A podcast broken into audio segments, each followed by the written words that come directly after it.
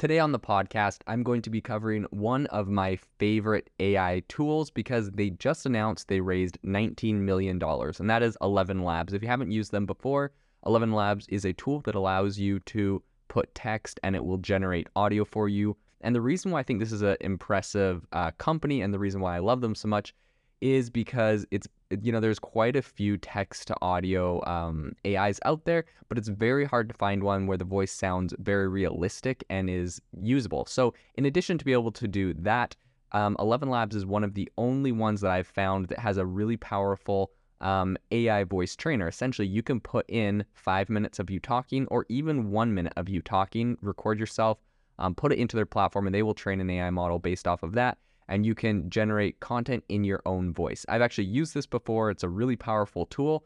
And so today on the podcast, I'm going to be diving into what exactly they've done, their story, which is absolutely fascinating, and how they were able to raise this $19 million. So the first thing to know is that this is technically um, their Series A round. This is a very new company, and this $19 million that they have uh, raised in their Series A is led by Nat Friedman, Daniel Gross, along with Andreessen Horowitz. And they also have Credo Ventures, SV Angel, um, the co founder of Instagram, Mike Krieger, the Oculus co founder, Brendan Iribe, uh, DeepMind and Inflection AI co founder, Mustafa Suleyman, and O'Reilly Media founder, Tim O'Reilly. So they have some really big names backing them on this round. They went straight for a very institutional, very traditional um, Silicon Valley approach for this raise, and it's pretty impressive. They have a valuation of $99 million post money after they've raised uh, this, which is a pretty a respectable amount. The CEO, Mati, he talking about this round of funding said this investment will be used to continue building ElevenLabs cutting edge research hub for voice AI and to launch a range of additional products to support specific market verticals such as publishing, gaming, entertainment, and com- conversational applications. So ElevenLabs has made a lot of headlines over the last few months. Um, some, you know, reasons have been good, some have been bad. Um, the founders actually both come from tech. Uh, he previously worked at Palantir, and then his friend Piotr worked at uh, Google.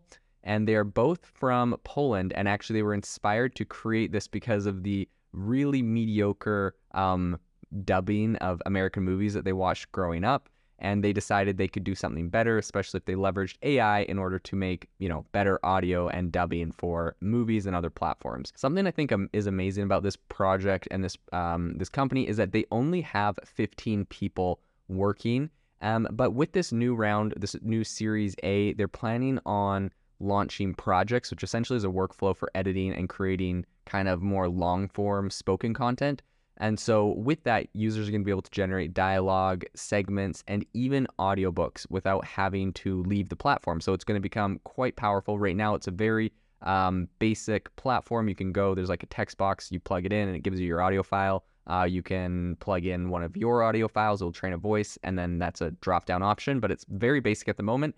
Although they have been releasing a bunch of new um, products kind of as they coincide with the launch of this and they have a whole bunch more planned. The CEO said, for business to business partners, our technology can be used in areas such as scalable and multilingual audiobook creation, voice characters in video games, voice digital articles, uh, voicing digital articles, supporting the visually impaired to access online written content, and powering AI radio.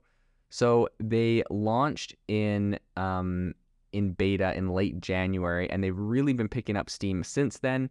Um, and a lot of this, I just believe, is due to the fact that they have really high quality voices that they've generated. I've tried a number of different platforms. This is definitely one of my favorite. And they have an option that you can actually generate this on a pretty generous free tier. So I think that has helped them to grow quite a lot. Apparently, they have over 1 million users. Now, they have had a bit of controversy. Obviously, this is an incredible platform. I've used it for a lot of really great use cases, but there is the problem with you know cloning people's voices and using that for um, scams and for spam.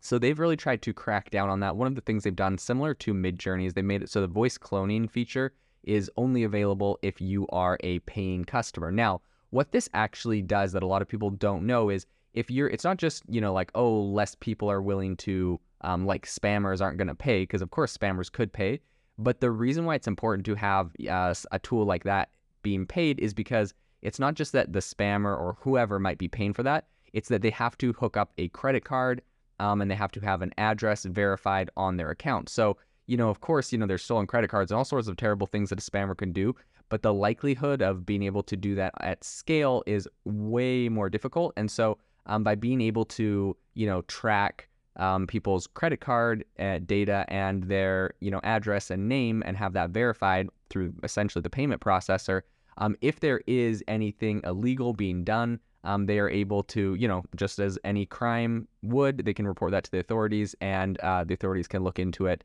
and you know track down the data. So that's one thing they've done that I think is uh, a good idea. In addition, they've launched a AI voice detection tool called AI Speech Classifier, and it's also available as an API to some of their selected partners. Um, but it's designed to detect whether an uploaded audio sample contains AI generated content from ElevenLabs. Um, and I hope to see more tools like this based out of all of the different AI generated um, platforms. It would be really awesome to, um, you know, I think for forensic, for the police, and for all sorts of things to be able to upload the audio file and, you know, track down and tell which audios were actually, you know, created by AI and which were not. I think that will help a lot in the future. Um, and maybe even have uh, some sort of disclaimer. I think inevitably and eventually, all AI content is probably um, going to have to have similar to how you know um, when you're looking at an Instagram post or a YouTube video and it says you know this is a sponsored post, they're legally uh, required to say that. I think we're going to have to legally be required to say this is AI generated um, on content in the future. So it doesn't mean that necessarily is going to kill AI content uh, or you know devalue it, but I think it's important to know um, and to be aware so that people to, so that people understand you know where they where this content is coming from or what was actually creating it to begin with. So I think that's going to be something interesting that we're going to see more of in the future. And I think that ElevenLabs is really well positioned to lead the charge in that AI transparency space and to really revolutionize the way that text to audio is done, especially with their voice cloning tools. So this is going to be a company that is going to be really interesting to follow into the future. Thank you for listening to today's podcast episode, breaking down how AI is impacting your industry. Today's episode is sponsored by AIbox, a no code AI app builder and marketplace, which just launched a crowdfunding campaign.